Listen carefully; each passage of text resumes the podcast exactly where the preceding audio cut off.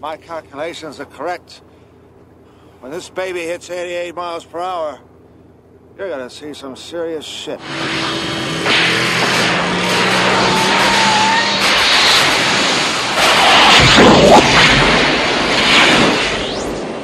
Doc, I'm from the future. I came here in a time machine that you invented. Now I need your help to get back to the year 1985.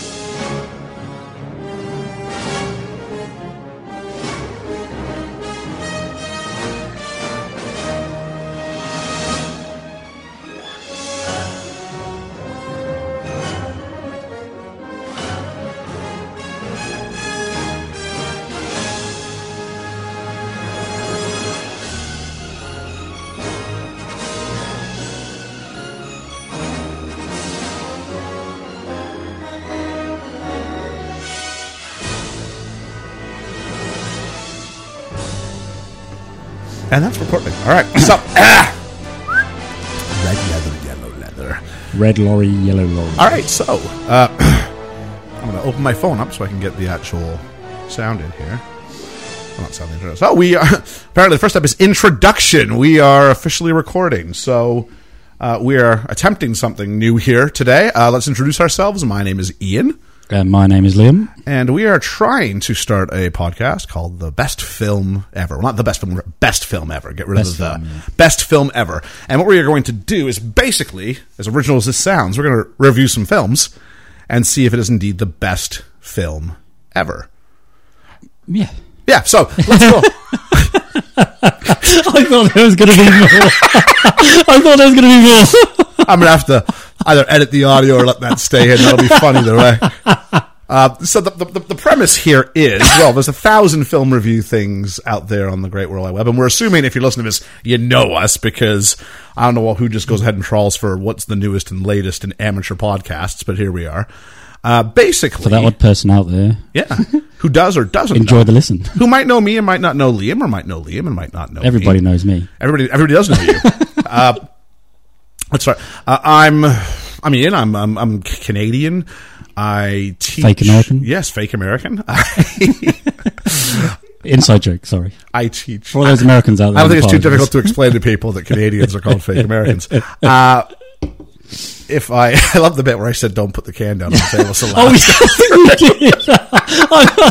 did. I'm new to this. Okay, I'm new. I'm new. No, it's all good. Uh, so uh, I teach high school, secondary school, and I teach English and film studies. And so uh, I've been accused of being a bit of a film snob. I hope that's not the case. But regardless, that's sort of my walk of life. I uh, I went back to university kind of later in my twenties, and then made a move over to jolly old England, where I, uh, I like I said, I teach English and film studies. So that's sort of my story. How about you? Uh, yeah, I, I'm a record shop, record and music shop. Same thing. And where what, what is that record shop called? Retro records and toys. Well, I like the sound of that retro records and toys. Where could I find retro records and toys? of record, of product placement. Um, St James's Street in Kings Lynn. and for all your retro needs. Yeah. Okay, so um, so that's kind of kind of kind of our story, I guess, is that uh, uh, two people who probably wouldn't have met under normal circumstances. No. I would imagine with you not being Canadian and me being Canadian and being all the way over here. So, what could possibly have brought the two of us together in this crazy, wacky world? You're not going to believe this. How? Okay, what, what, what is it? It's Grease. It's Grease, like Grease. like, It's the word, baby. so not the country Greece, but no, no, no, the film. it wasn't the film that brought me into this. No, the, the stage show. Yeah, yeah. Um, which you love, Grease. Love. Love the film, the stage show, Everything. the sequel. Sequel, Yeah, definitely. yeah, everything about it. And, and, What's and, wrong with Grease too? And I hate Grease. Uh, not, I know, right? We're friends. Not the nation. We are pulling for the nation of Greece, but um, definitely, yeah. The, the, the film itself and the show itself, not a fan. But uh, we both found ourselves in this amateur production of Grease.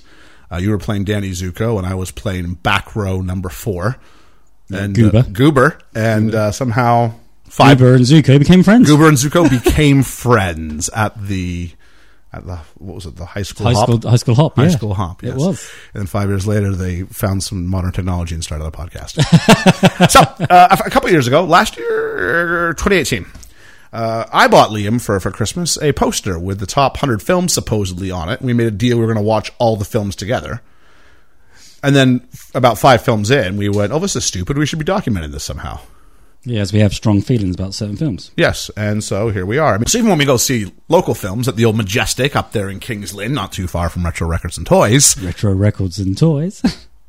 You're gone. that's that's quite the slogan you guys have there. I know, right? For all your retro needs. For All your retro needs. Good old Carl. Good old Carl. Hey, Carl. He's not listening to this. He will if I make him. Okay, deal. I'll have it on in the shop. We, we we will sit occasionally in, in the chairs after everyone else is piling out and kind of go, what would you make of that? I mean, I remember a few films we've done that in, either because it's three in the morning, we've watched The Last Jedi and had feelings on that. Maybe we'll, we'll do that as another edition of this. To be fair, we're sometimes on the same page, or most of the time we're on the same page with films. Yeah. But sometimes there are that time when I think something and you think something different. And Uh, but we'll sit there after a film sometimes and we'll sort of chew it out and go, do we have different opinions, same opinions? Like, I remember The Favorite, we sat there for a little while and went, Very confused And went, that. what did we just watch? Yeah. And tried to sort of break it apart as to what the themes of that were. yeah, We've seen a few good ones lately, and uh, whatnot. I mean, Ford versus Ferrari, or as it was called over here, Le Mans, Le Mans '66. Le Mans '66. But in America, F- Ford versus Ferrari, Ford versus Ferrari. because America wins.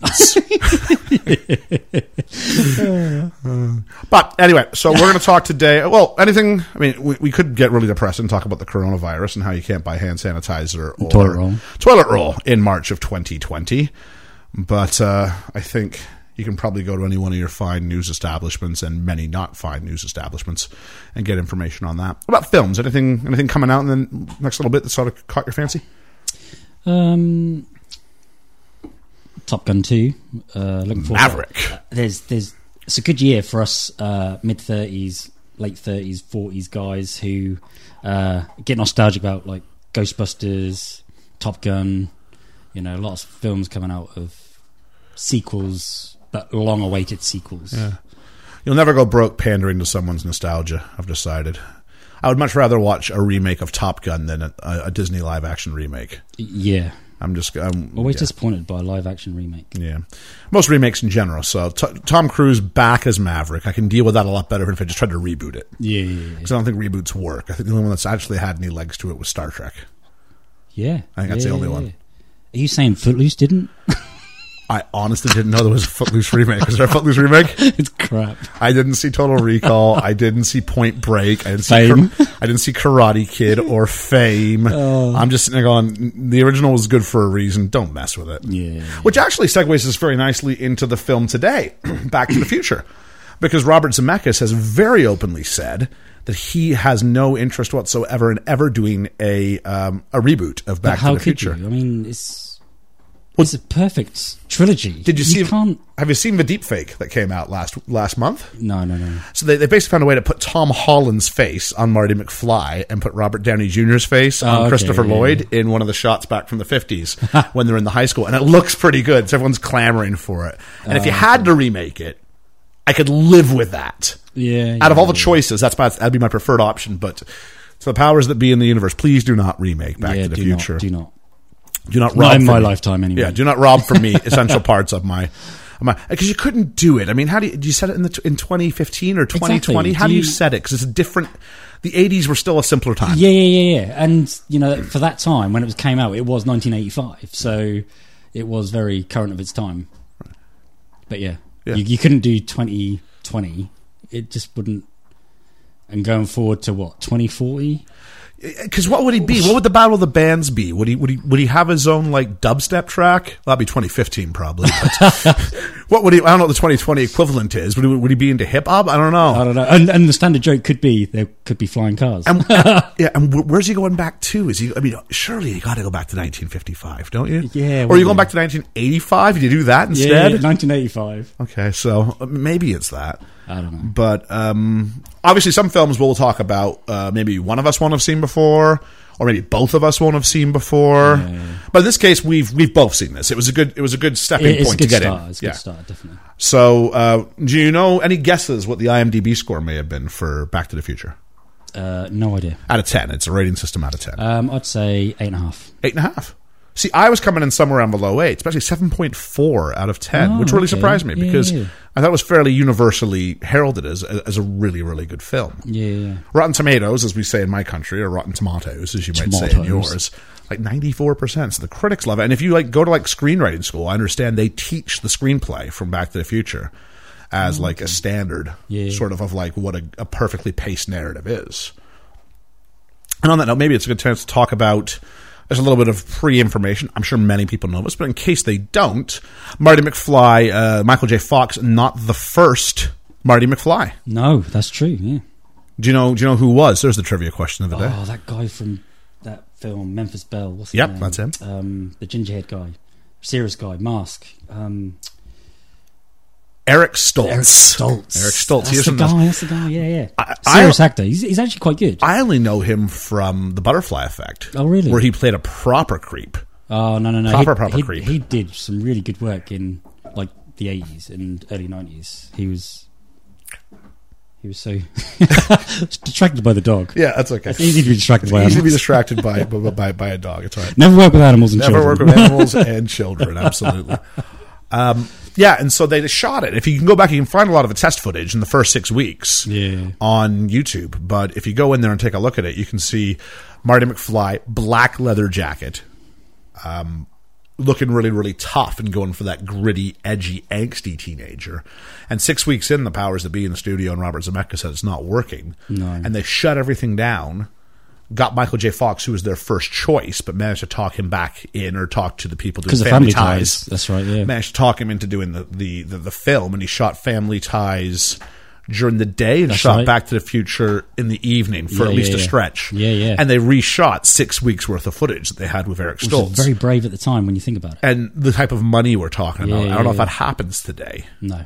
No I mean, you might do reshoots along the notes of uh, who's the guy who played Superman with the uh, with the mustache, Henry Cavill. Oh, Cavill. But they called him back for. Justice League. Had to take off his mustache because he'd grown it for Mission Impossible. so, is that anything else you really remember from uh, Back to the Future before we go back and give it a watch? Um, just nostalgia, really. I mean, even watching it at the, at the time, it was nostalgic. Um, it was something that I think all kids ever dream of is going, getting in a time machine and going back to meet your parents. I mean, would you get on with your parents? I, don't know. That is the premise. The- you know, I'd like to think I would, but I mean, you don't know them as children. You know them as your parents. You know them as adults. I think know, Bob so- Gale, the writer, said, "Would I be?" He came across an old uh, high school yearbook of his of his dad's and was looking at it and saw his dad as a, a guy similar to his own age, and it kind of planted a seed in his head, going, "Would I have been friends with my dad if I ran into him and we were the same age?" Yeah, yeah. And sort of the, the, the screenplay of it comes from it is, is born out of that kind of an idea. And what do you do if you find out your dad's a bit of a dork, or what do you do if you find out your dad's not the man you kind of know him as because Oh no, no, no! dad. My dad's the all-conquering hero, who I think is just the best in the world. Yet I hear that he, you know, he was a bit of a rumman as a kid, always getting up to some sort of stuff. yeah, but yeah, So I think that's a good launching point. We're now going to go ahead and we're going to watch the film, which to us will be about an hour and a half, two hours. To you, it's going to be the blink of an eye or an ear in this case. And uh, we'll catch you on the flip side with a little bit of uh, little bit of audio joy, a little bit of a party in your earbuds. we'll get in our own time machine and be back in one blip. Where we're going, we don't need roads. Roads.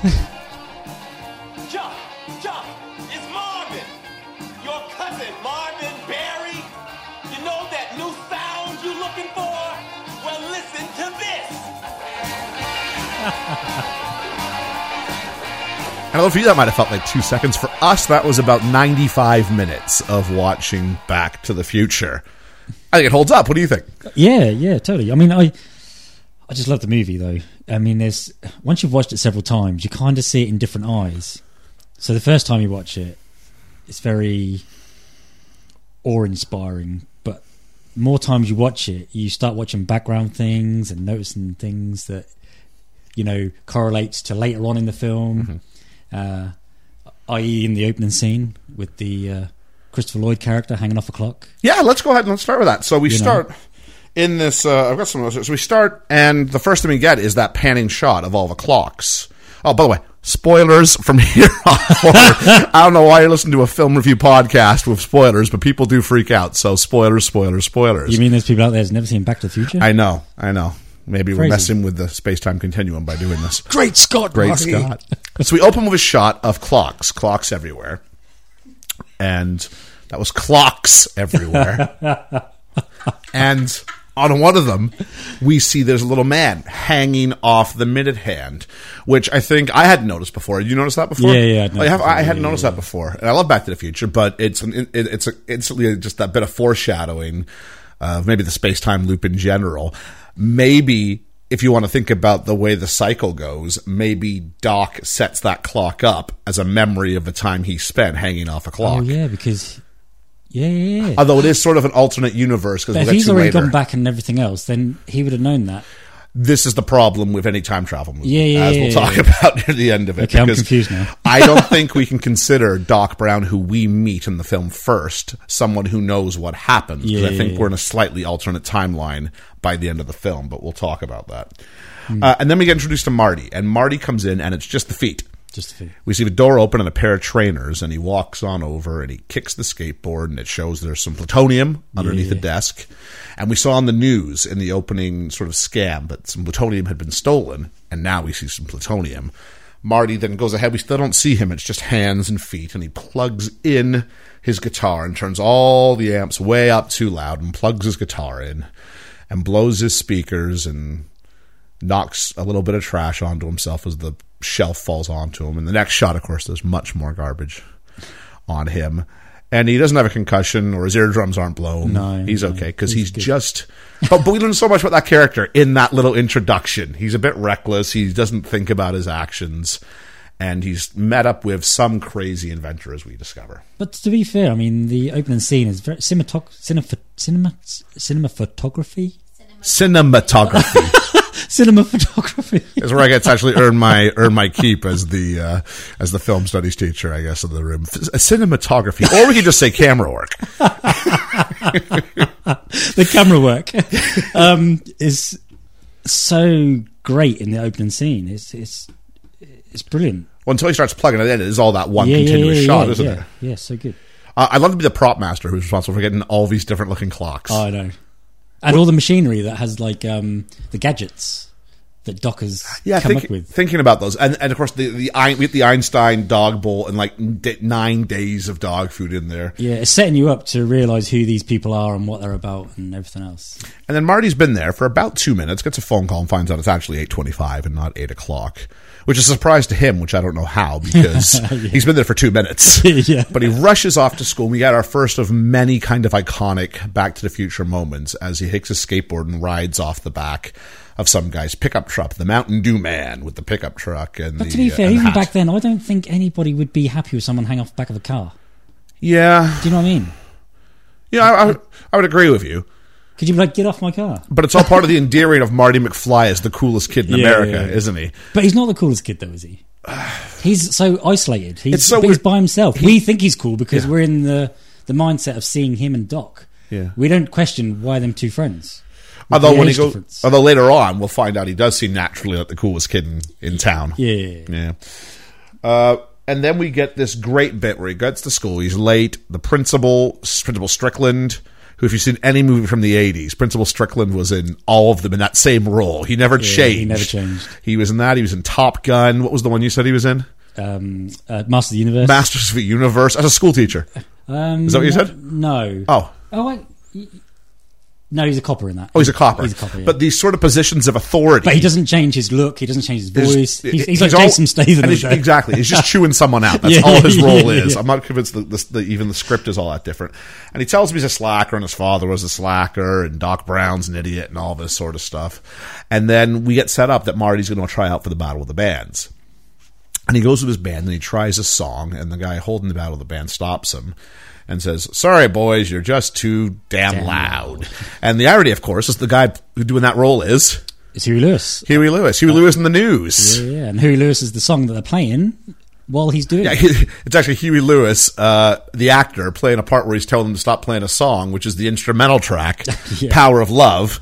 by Huey Lewis in the News. If you did, didn't like Huey Lewis in the News, there was a lot of it in this movie. Yeah. I like Huey I Lewis in like the Huey News. Lewis yeah. It's like all the great sort of, you know, it's kind of cheesy stuff from the 80s, but you put it all together and it it, just works. So we go from there, and then he doesn't get in the Battle of the Bands, and he's, he's um, consoled by his girlfriend Jennifer, who's who's played very very nice and does all sort of the stock character supportive girlfriend lines you're supposed to have. If you've seen Back to the Future 2, it's not the same actress. No. Uh, what was the actress's name in this one? Do you remember? Claudia Wells. Claudia Wells, and she's played by Elizabeth Shue in the second That's one. That's right, yeah. Apparently, Claudia Wells is, I think it's her mother got sick, or she got sick. Something happened, there was some illness. And as a result, they got Elizabeth Shue, who rumor has it was their first choice originally, but they couldn't get, or Elizabeth Shue's mom was sick the first time. Something went, something went wrong anyway, and they were able to get Elizabeth Shue for the second one. So I always think of Elizabeth Shue because she appeared in two and three. But to be fair, no disrespect to Claudia Wells, but she didn't seem to have the charisma of the character. She was just background character. yeah. Where Elizabeth Shue gave it a bit more. To be fair, she had more to do. Yeah. Yeah, not not a huge amount in two, but No. she had something to do. Yeah. Uh, and she does that, and then uh, there's this great moment though when Marty's talking to uh, Jennifer, and then these two attra- in in the in the town square of uh, oh not Hill Valley. What's the name of the, of the town again? That is Hill. No. Hill Valley. Yeah, it is Hill Valley. Sorry. Is, yeah, yeah. So he's Somebody had twin pines head. Yeah. Blast them all. no. So uh, there's this there's this moment when Marty is talking with Jennifer in the in the town square of Hill Valley, and these two attractive girls kind of walk the opposite direction, and he cranks his neck in a way that's just like that meme where the guy's looking back at the other girl. I kind of had a moment where I went, it's it's that. So I'm half convinced now Marty McFly created that meme in some capacity. but I also love the fact that she is not taken back by this. She just plays it off and laughs it off. It is a very interesting. Do you know what I mean? I don't know how well that play. I don't think it's 2020 and you're making that film. That shot's not in there. I don't think that shot's in there. No, no, no, no, No. There's a lot of things that wouldn't be if that was made today would not be in the film. It's a product of its time, yeah, absolutely. definitely. Um, and then we have the Toyota that drives by, the black Toyota truck. And Marty looks at it and goes, Someday, Jennifer, someday. I don't know how much Toyota paid for this placement, but this is very much Marty's goal. His purpose, his hope—he's got a few things. He wants to go to the lake with Jennifer, he wants to, the black Toyota, and he kind of is embarrassed by his family. And from there, he gets home and um, we have a lot of exposition that happens, but it's important, I think, because it sets up the rest of the movie. So we find out that Mum's an alcoholic, and it's interesting to talk about Crispin Glover and Lea Thompson, who play Marty's parents, and they look old Yeah, because they should be about 47, 48, but way older than that. obviously because of the latex that they had, because you want to cast young actors, because we're going to spend most of the movie back Of in course. the 1950s. yeah. But then, you know, how do you make them look old? So you put on all this latex, and it's not them at their best either. So mom's, Lorraine's an alcoholic, and dad is a pushover and a weakling who gets bullied by Biff. Biff played by Thomas Wilson. Biff's great. Amazing actor. great He's so underrated. So underrated. I think this movie isn't what it is if you don't have someone like Thomas uh, Wilson playing Biff as well as he is. Yeah, yeah, yeah. And plays it so well to be that arrogant. Uh, he's, well, he's not a hero, but he's an, he's a, an anti character that you just despise. But to pull that off, and to be all those different kinds of characters through the changes of the film and the other two films, just Yeah. And it's important that stretch and great. as they have this obstacle of getting back to the future in sort of conceptual form, you need someone who's an embodiment of an actual obstacle they have to overcome besides fate. Yeah, yeah, yeah. And so And be believable. And be believable. And Yeah, yeah. so uh he, he plays it very, very well. And it's not always easy to kind of, I think, play that sort of character. It could come off really one note and cartoony. And even something from the '80s, he he played it really quite quite well, I think, and Yeah. and, and, and, and believable. I think he encapsulates everybody's high school bully. Yeah, for sure. And so that happens. And then we have Marty gets up. the set's falling apart. it doesn't help when I kick the table. No. and then Marty gets up. Uh, sorry, he arranges to meet Doc at 1.15 in the morning.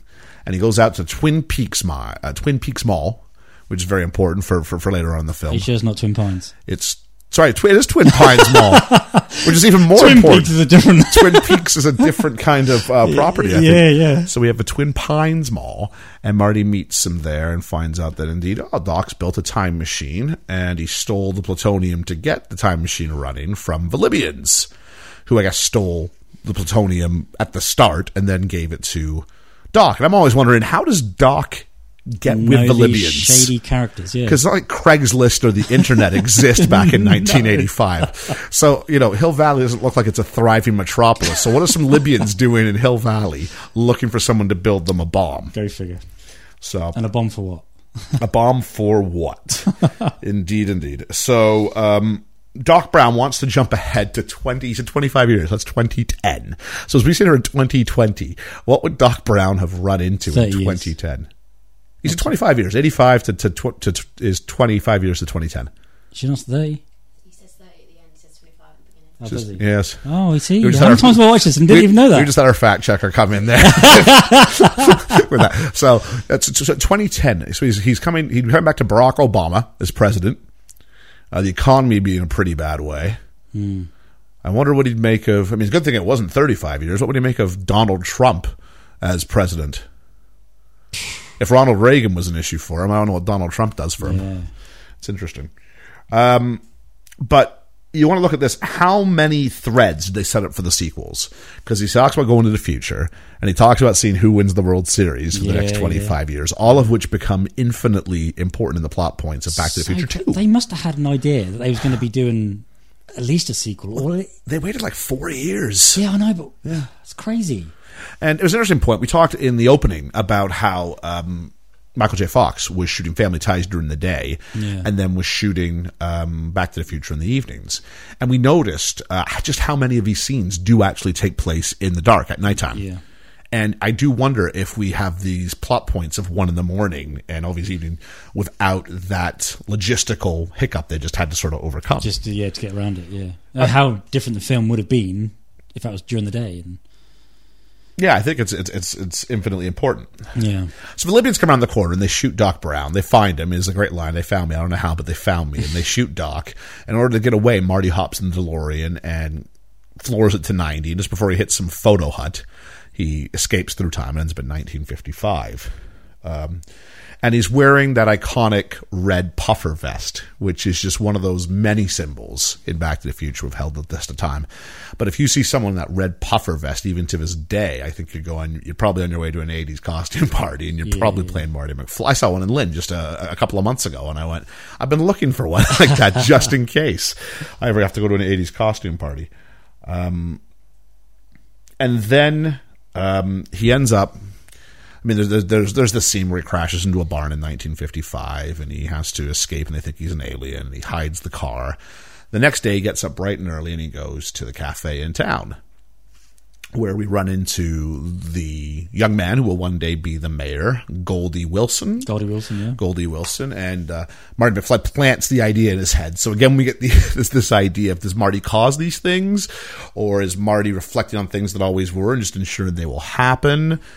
And uh, there's some not so subtle racism, which is fairly it's it's it's not mean spirited, but it's there. Yeah, yeah, yeah, for for 1955, there's the quote where the owner goes, "A colored mayor," like that'll ever yeah, happen. And Goldie just shakes off. He goes, "I will be mayor." And uh, th- I mean, I, I didn't remember the the film being as progressive as that, even if you want to call that progressive in its small, its small way. I don't know, and my phone's just taken off all my notes, so I'm going to go back to it. Uh, and then, of course, we meet Biff in young form, and we realize there's this great reveal where Marty is sitting side by side with his dad, and they have the same posture, and they call McFly, and they both turn around and look, and we find out just how much of a pushover uh, George McFly has always been. And Marty's now realizing, now that I'm the same age as my dad, my dad is a dork, and doesn't stand up for himself. And we have the cameo of all cameos. We do indeed. Billy Zane. Billy Zane, he Billy Zane. of the uh, Titanic. Pablo, Phantom. Pablo, Pablo Picasso will never turn into anything. The Phantom, yes. Uh, the guest judge in Zoolander, Yeah, yeah. Billy Zane. Yeah. Uh, and he shows up, and know, I don't think he really has a whole lot of lines in this film. No. But uh, If any, he he grunts more than he speaks. after a brief scuffle, Marty uh, escapes. No, sorry, after a brief scuffle, uh, Marty escapes Biff, but finds out that George has taken off, and Marty goes after him to find George is up in a tree, staring through the window There's a peeping tom. as a peeping Tom. Again, I'm not sure if he's as lovable Yeah. if we do that film today. no, no. but um, so we find out the story. I guess originally would have been George was peeping on Lorraine, falls out of the tree, gets hit by the car, and that's how Lorraine and George fall in love. Well, in this version, he falls out. Marty saves him. Marty gets hit by the car, and now wakes up thinking it's 85. It's actually 55, and Lorraine is now infatuated with, unbeknownst to her, her own son Marty Yeah. and Marty's blown away with the idea that his mom's attractive, the idea of his mom's thin, the idea that she seems healthy. But all these ideas he had about her, that she was this straight laced conservative woman, start to tear down one at a time. Um, what do you think about Lea Thompson in the film? Again, underrated, I think. Um, Crispin Glover, the the husband, he he shines more, but I think that's because of his mannerisms and because of his eccentricities, where she plays it more natural. So she tends to not stick out so much.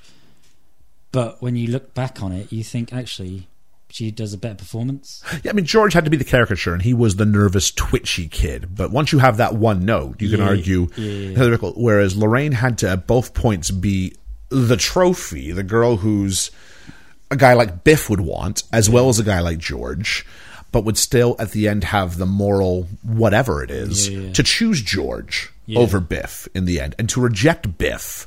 So that's not an easy uh, balance to play. And I thought Lea Thompson did very, very well with this. Very well. A little interesting fact that we'll talk about later on. I've got prepared for a, a segment at the end. And then we go to dinner at the McFly house. Not McFly house. What it- Lorraine and her family. They have the Baines house. They have they have dinner there. And we get a lot of dramatic irony. And you know, do you know, do you know what dramatic irony is? You go on, I'm going to go into English teacher mode if that's Yeah, okay. yeah, yeah, okay. that's So, so dramatic irony is when the audience knows more than the characters do in a scene. Yeah, yeah, yeah. So all this stuff about how Marty has two TVs, and they go, well, "That's silly. No one has two TVs." Yeah. He goes, "Yeah, it's a rerun. What's a rerun? Well, you'll see what it is when you're older." And uh, John F. Kennedy Drive, and they go, "Who's John F. Kennedy?" And we all get to go, "Ha ha ha ha ha!" Those silly people. They don't realize what we know. That these people exist, and this actually happens. And there's a lot more plot development as well, an exposition as well as the dramatic irony. Also, the idea of an Uncle Joey, the, the Yeah. uncle who's always in jail. We see him in his playpen, and they say, "Oh, he always loves it behind those bars." But that doesn't come apparent until the third movie. so Um, There's some reference to the idea in the start that Uncle Joey doesn't make bail Yeah, yeah, because they have yeah, a cake made for him, but the fullness of it doesn't really Yeah. get there yet. No. So that all pays off.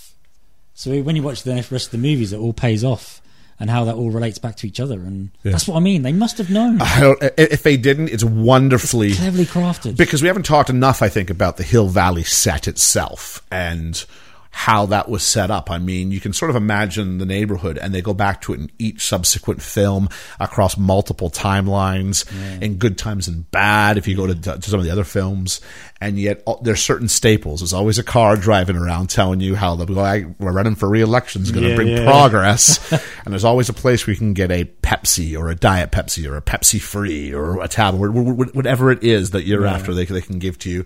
And there's always a petrol station on the one corner through various yeah. generations. in, in every film, there is that. I guess not in 1885. There'll be some sort of when we go if we ever go back and look at that, we can we can have a, a, a go at that. Yeah. But uh, we do see that set, and it kind of feels like you know what that set is going to bring you, and you sort of feel like you know how that neighborhood exists. Um, and then the next day, he's trying to convince Marty's trying to convince George again to have another crack at Lorraine. He talks and is trying to ask her out, and uh, of course George gets it wrong and says the wrong words because he's written them down. and He's sweating, and Biff comes in and threatens George. So Marty tries to punch him and has to run away, and we get a a sort of motif we can we come back to the whole series, which is the skateboard. the skateboard. And now Marty's rip takes this kid's toy and rips the basket off it.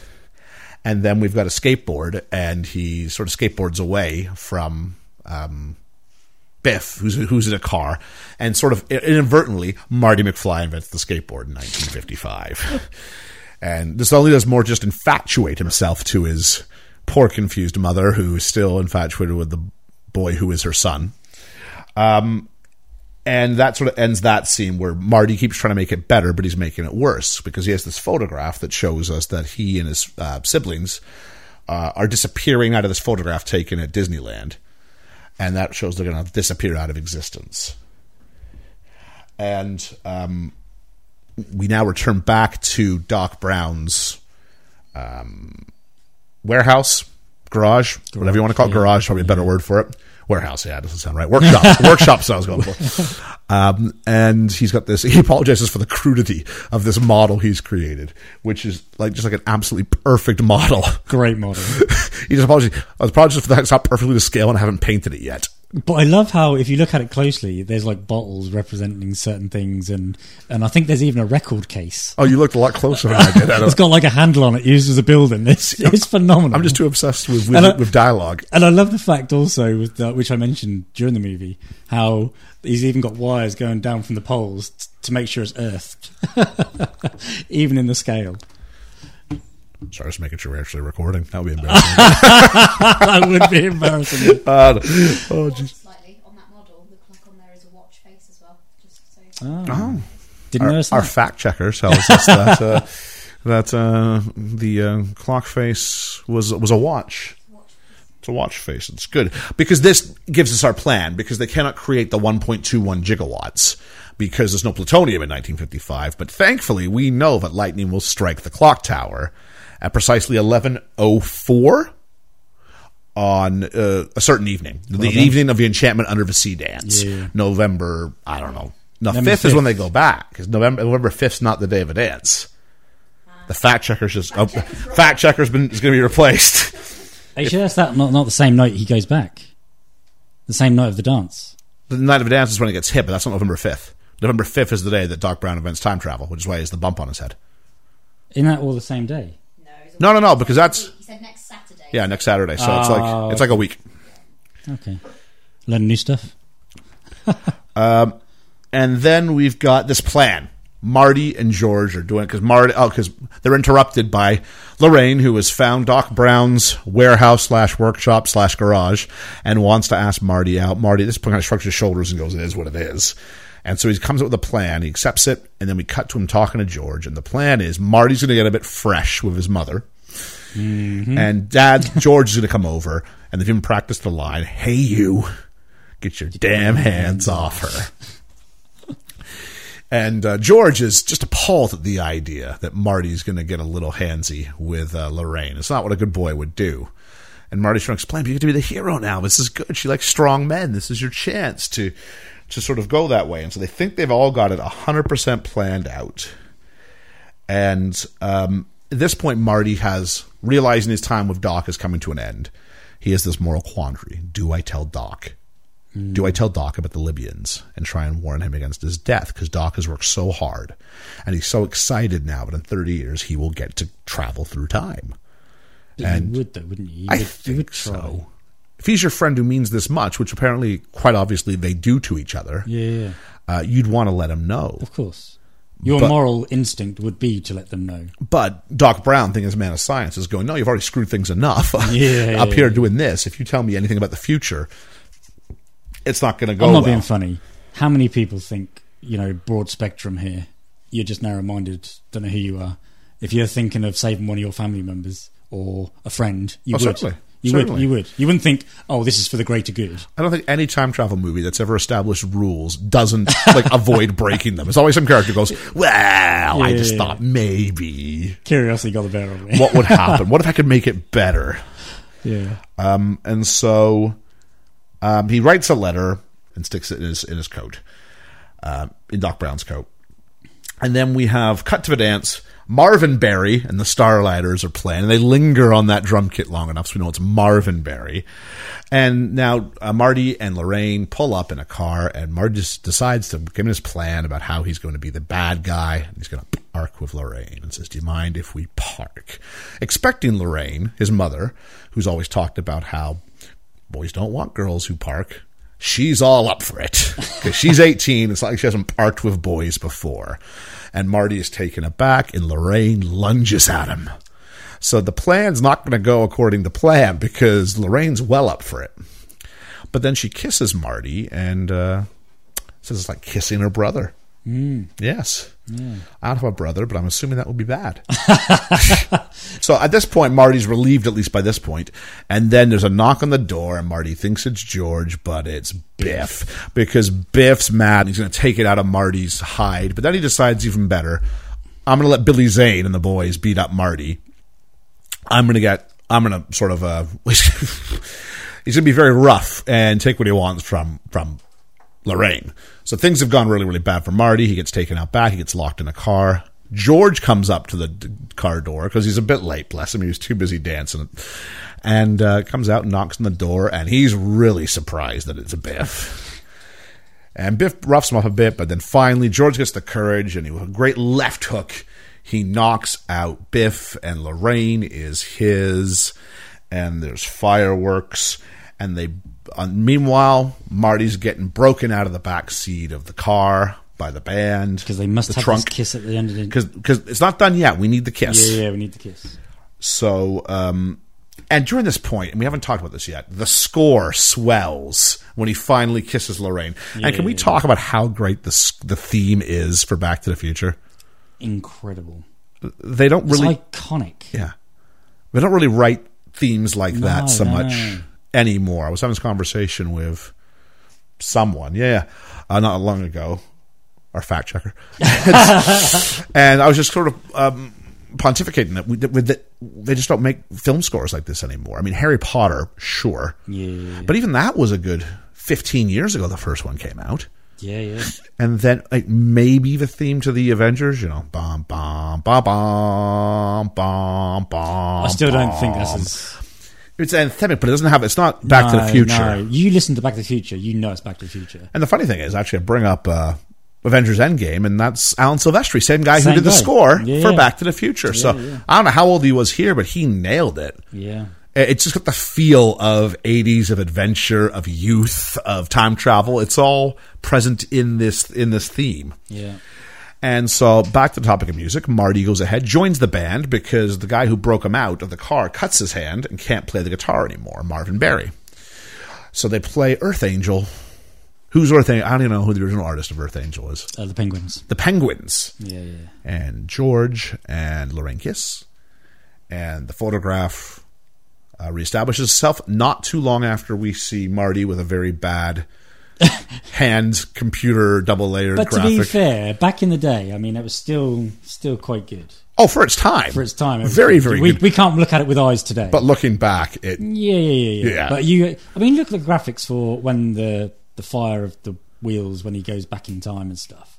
I mean, still all very great for its time. well, yeah, I mean, back in the day, I mean, if you couldn't do it practically, you couldn't do it. No, no, no, no. So really, I mean, there's some shortcuts which happen in some places, Yeah, but you have to go. I mean, the, the idea to be this creative and not have it look like cartoony is Yeah. is, is, is fantastic. Yeah, yeah.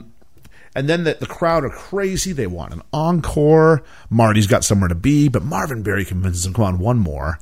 And so um, Marty just decides it's time for little Johnny B. Goode. Johnny be good. And I wish it was Marty McFly, as in I wish it was Michael J. Fox Fox, yeah. playing and singing, but he's actually doing neither. He's just pantomiming very well, but you wish he was playing. yeah, but singing. you know, in places that you something It's a different voice. song Yeah. like that. You, yeah, giving us one of the most sort of parodied moments in film, um, which is when Marvin Berry gets on the phone, calls his cousin, and says, Chuck, it's your cousin Marvin.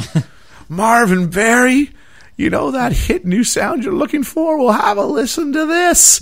Which was parodied very nicely by Family Guy, where they do the same idea, but it's Rick Astley oh, okay, not and and and Peter's doing "Never Gonna Give You Up." I believe a joke is, you know, that generic lame sound you've been looking for.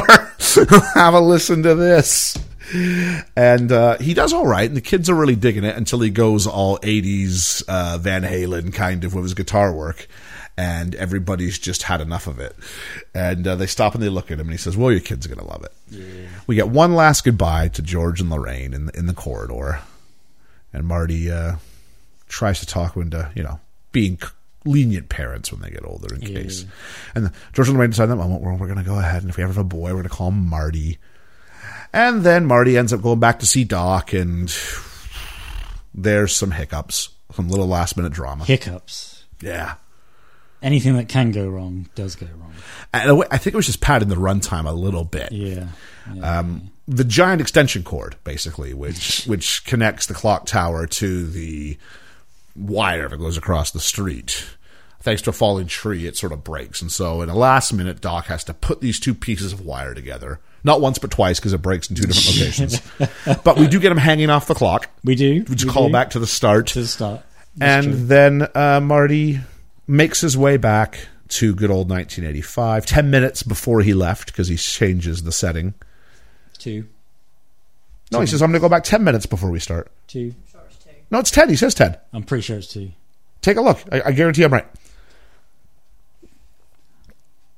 Uh, what am I searching to find this? Uh, When does 10 minutes behind? I don't know.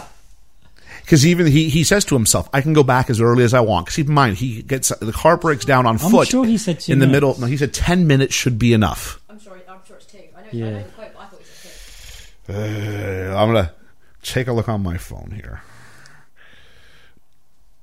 Marty, Ten minutes sounds more feasible. 10 Does that? But I remember going. But I remember- always really choose two. Yeah, I thought back that. to Yeah. the future. Doopy doopy doopy. How many times can you watch this film and just not Yeah, still remember I know. stuff? Timeline. That's what uh, we need. When Marty went back to the future, why didn't he give himself more than 10 minutes to save Doc? oh, okay. I'm sure he said two though. heard- We both heard two. Though. I heard I, two. I've got 10. Okay. Yeah. So, if I, I'm gonna, I'm gonna pretend, at the very least, I'm gonna pretend. But, but uh, should you wish to get in contact with us, let us know if it was two minutes or ten minutes. the debate right. is open. Go, go, go, go ahead and hit. We'll have, I'm sure, some some information to the uh, socials at the end of the uh, in the podcast. I remember what I what I signed us up as. Um, goes back. We have ten minutes to spare, but the car won't start in the middle of Hill Valley, so he has to leg it up and gets there just in time to see Doc get shot a second time. The Libyans then follow original timeline Marty Yeah. off into the future. Yeah. Uh, and he, he disappears. They go crash into the photo hut, and then apparently that kills the Libyans Yeah. because we don't see them again. No. Marty finds out that Doc did read his letter and was wearing a bulletproof vest to protect himself. And then uh, there's a happy, happy goodbye. Doc's going to go travel into the future. Do you see how big those bullet wounds were though? Whenever they do a bulletproof vest, they tend to have those really big. Big, huge. I don't know aren't why that is. If that's just so that the audience Surely will that's know. not. Yeah, go on. Steel spreads. Yeah, yeah, but not like that. No, it doesn't. Nah, it doesn't. Okay, so we've gone from the two minute. so if you happen to know about, if you happen to know about uh, bulletproof vests and want to get in contact with us, It's like uh, watching Terminator 2, isn't it? when he gets shot. Terminator Two, good film. Great film. And so Marty goes to sleep and wakes up and finds the world different. Um, he sees Jennifer, which is a sight for sore eyes. But before that, he sees his parents. His mom is no longer an alcoholic. yeah.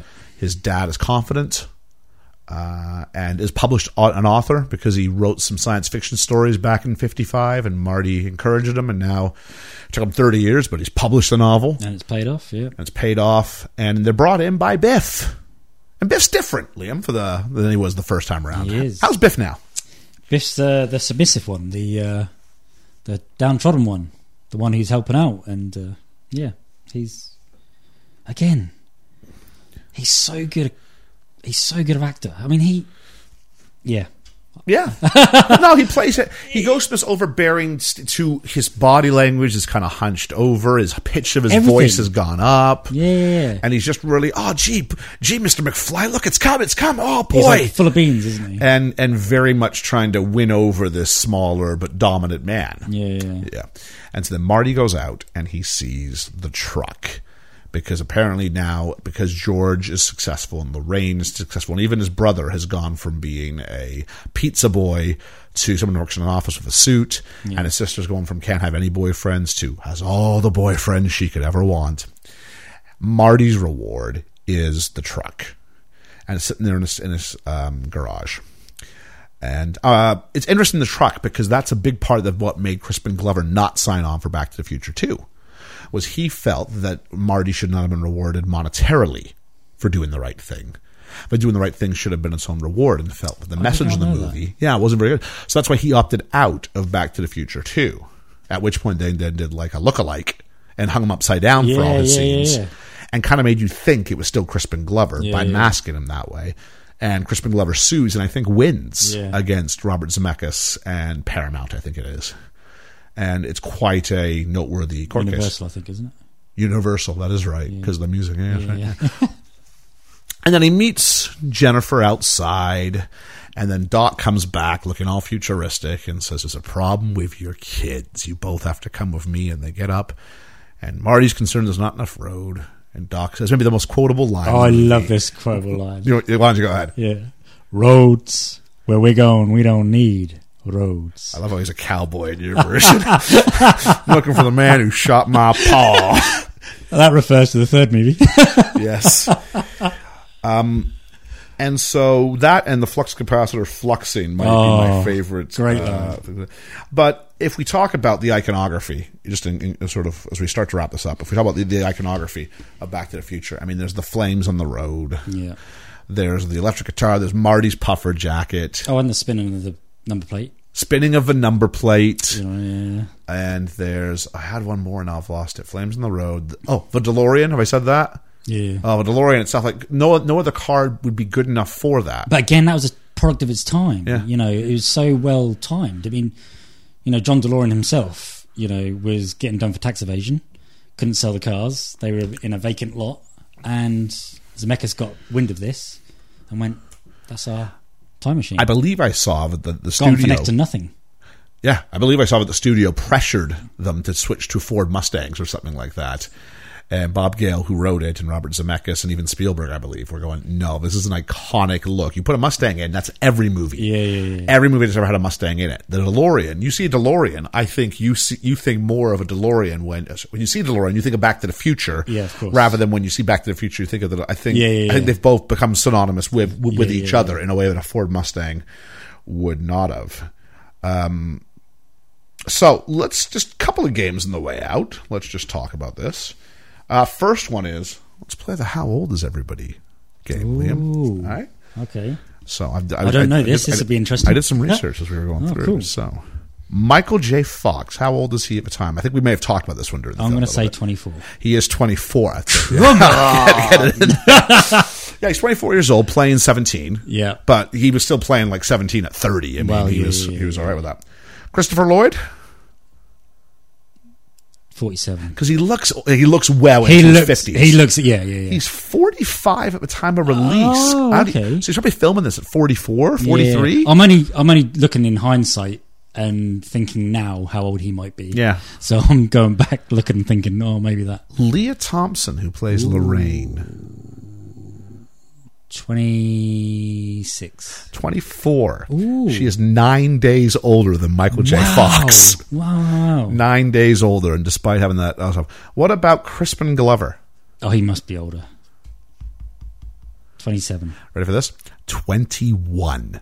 What? He is the youngest member of the cast. Oh my God. And I never would have had that. I wouldn't. I No. never would have had No, that. me either. And then finally, Thomas Wilson, who plays Biff. Uh, yeah, he's got to be older. Um, 25. He's 25. Yes! So you got the start and the, and the, and the finish right, so it's all good. Uh, but no, I was really surprised with Lorraine only being nine nine days Yeah, older, yeah, and then definitely George McFly being younger. Maybe because they plant that in, they they incepted me Yeah, at the yeah, start, and yeah, like, oh, they must be at least somewhat older. yeah, yeah, yeah. But no, because the important thing was I guess how they were in the fifties, and by making them look younger and have, for having maybe a higher pitched voice and a little bit small, maybe that helped in the characterization of George as this nerdy geeky guy Yeah. who's a bit more downtrodden because everyone else sort of natural age and confidence. Maybe So how old was Claudia Wells? I did not look that one up. Oh, okay. maybe, maybe maybe someone can fact check that. Yeah, yeah, is, yeah. This, is this the girl who played the original Jennifer? yeah, the original Jennifer. Okay, yeah. excellent. Claudia Wells. Yeah. So now let's do something here. I mean, it's best film ever, and I, gotta, I guess I could have called this best film ever as well because is it their best role ever? So Michael J. Fox, best Well- role ever? Yeah, uh, film wise. film wise. Yeah, yeah, because he didn't read too many films. It's not a huge list because he got sick so early, Yeah. and so he sort of. Stood, and plus, he was always a TV guy. Yeah. Family Ties and Spin And City. back and back then, TV people didn't do. no, they didn't cross over much. Cross it was a big much. deal when he was Yeah. crossing over. Uh, what do we have? We have the, the story of Secret of My Success. Oh, great movie. I've never seen it. Oh, great movie. Is it good? Yeah, yeah, Helen Slater. Oh, Uh, Teen Wolf. Teen Wolf. One of those But- so bad, but the first one only. Yeah, but the first one, I mean, that was done before Back to the Future, Yes, yes, it was. but released after Back to the Future. Oh, was it really? On yeah, because that was shelved. Oh, okay. Um, they thought it was a bad movie. And then, And then banking on on, the- a success. On the success of Back to the Future, they then released Teen Wolf. Oh, I think we may have an age on Claudia Wells. You lied earlier. He was not the youngest member of the cast. Claudia Wells was 19. I was Claudia gonna- Wells is I was going to say she seemed younger. I wouldn't have said 19.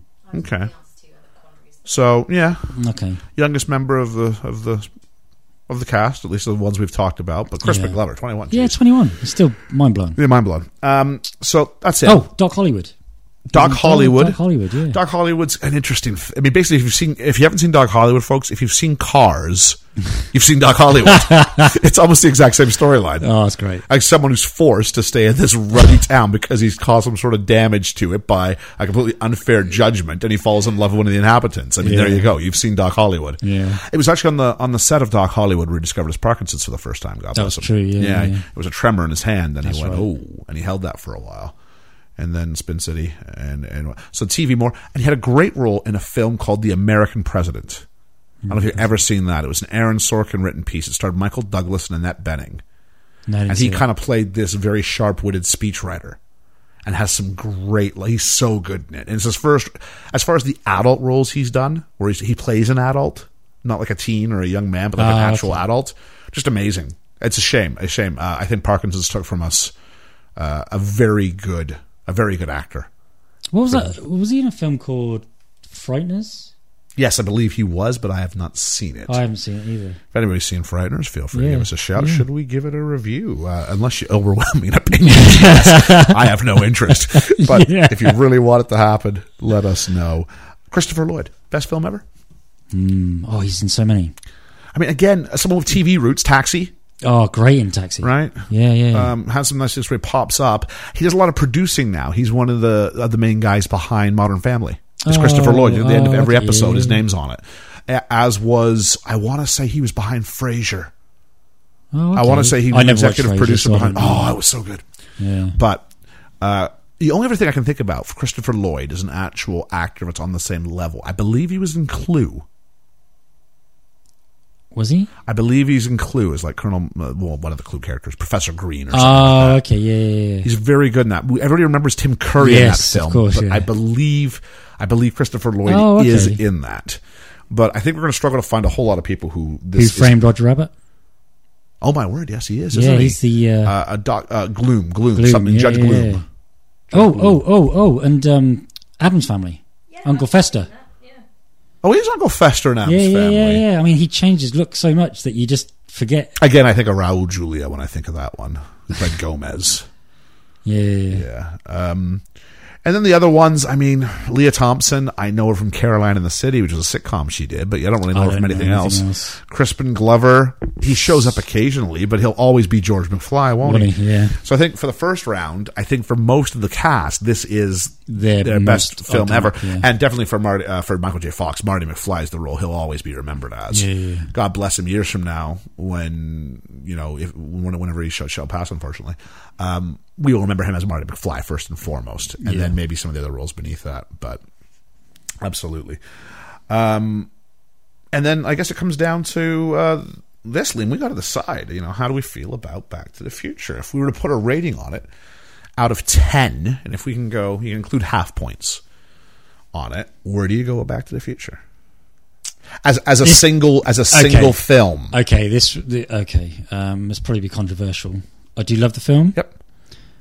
But I'd say eight and a half. I'm going eight and a half as well. So Eight a we're half, having a court yeah, on yeah, that. So yeah. the bar has been set. We've got 17 out of 20, I suppose. Yeah. for Back to the Future. So as we look at the other films in the list, we'll see how that stacks up. I think with some of the films we've seen, eight and a half and eight and a half is a pretty good score Yeah. because I don't know where it'll go on on the back side of that, but that's uh, that's where we are. So, um, folks, that was in a nutshell, it was Back to the Future. Thanks for sticking around with us. Uh, the plot summary if it was a bit was a bit heavy, a bit long, let us know. It's a bit for first time cracking on with it. I don't know. Jeez, maybe maybe we're talking about the other stuff, less stuff about plot summary. Uh, that being said, if there's anything you know about Back to the Future we didn't know, give us a shout. Yeah, let us Uh, know. I believe there is a Twitter I've set up, Liam.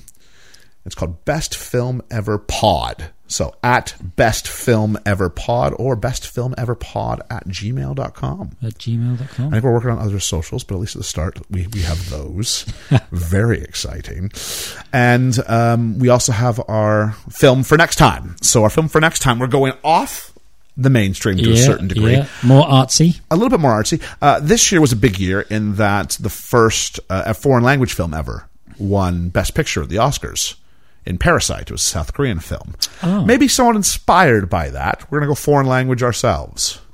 We're going to go Amelie. Amelie. Have you ever seen Amelie? Never seen it. I have not seen it. But I can see the picture of the film. Oh, it's iconic. Yeah, yeah, yeah. That film see it. poster. Yeah, yeah, yeah. Oh, speaking, we didn't talk about the film poster for Back to the Future.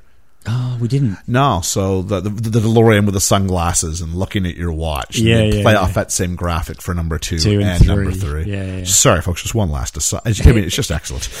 Yeah, it is. It is. So we've got that. So next time around, we're going to watch Amelie. So um, there's that. So if there's any other films you think that we think you think we're sleeping on, if there's something that you think uh, we, we want to hear this one, give us a shout. Let us know. We've got a poster we're working through, but we always up for a, a bit a bit of a detour. We probably have Yeah. a bunch we want. Yeah. How many films are there out there? We definitely Un- want to see. unless it's Apocalypse Now. And uh, We're going to have to go back and rewatch Apocalypse Now at some point. oh my god. But I will not get the extended version this time. so anybody out there calls Apocalypse Now the greatest military film, here's a spoiler: it ain't. No, no. There's some great quotable lines, but and there's great moments. yeah, there's great But- moments. But it, oh, it's an overall film. Bloated, bloated, Yeah. Much like Brando in that film, Yeah. bloated.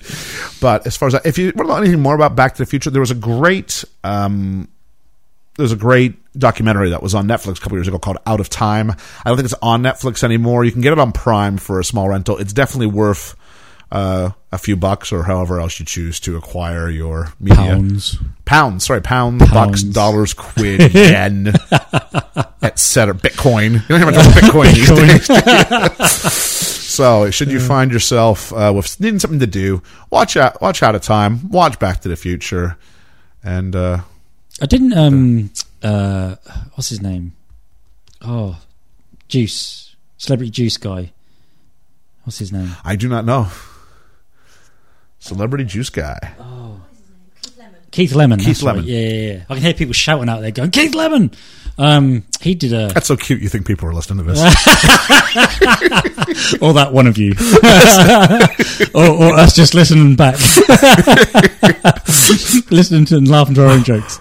Um, no, uh, yeah, Keith Lemon did a, a Back to the Future spin uh, where he visited um, places of the set and you know relived certain characters and met them and spoke to them and I think Mayor Wilson yep. uh, is one of the people he speaks to. Um, yeah, I think it's So one of those pop culture things where you think about the 80s. yeah, yeah, yeah. I mean, how many things you think about Top Gun? You're thinking about Back to the Future. I'm really struggling to find too many other sort of Dirty Dancing. uh, different, maybe a different kind of film, but yes, Dirty Dancing, Gremlins? Gremlins. I mean, that's horror. Dirty Dancing, a bit more. Ghostbusters? Ghostbusters. I'll give, I'll, I'll give you Ghostbusters on yeah, that one. yeah, yeah. So, but as far as those big sort of mainstream blockbuster franchises, and we have not talked about, um, I'm just going to throw this in for the last second because why not? The, the legacy that it had and time travel films in general. I mean, in Avengers Endgame, they discussed the rules of time travel brought to us by Back to the Back to the Future. Future, yeah. And so, you know, roads, we don't need roads. These lines have infused themselves into pop culture. And Yeah, you say yeah, them, uh, there's people who know the quotes who may not have even seen the film. Uh, and I think it's effective. And maybe one day we'll get around to number two and number three because it's a trilogy. It's a pretty wonderful single story. We didn't talk too much about how the Twine, Twin Pines Mall turned into the Lone Pines Mall, yeah. which is my theory for why I don't think Doc in 50, the, the first Doc we meet knows about the Libyans. Oh, okay. yeah, I think in the original timeline he dies. Oh, It's a dark thought, isn't it? it? is a dark thought. There's a film. I want to see Marty go back to the original timeline, the darkest timeline. For anybody who's a community fan out there. So now that we got, got that out of our system, Amelie next time around. Amelie, yeah. So if you want to watch along and get things ready and uh, whatever, you've got I don't know how long till we do another one, but we've got time for, until we do Amelie. And I'm moderately looking forward to it. I hear Yeah, it's cute. too. I hear it's cute. Yeah. So we'll go ahead with that, and then we'll uh, we'll definitely roll ahead and start to think about what to do after that. But for the time being, I've been Ian, And I've been Liam. and we don't have an outro yet. So see We you don't. later.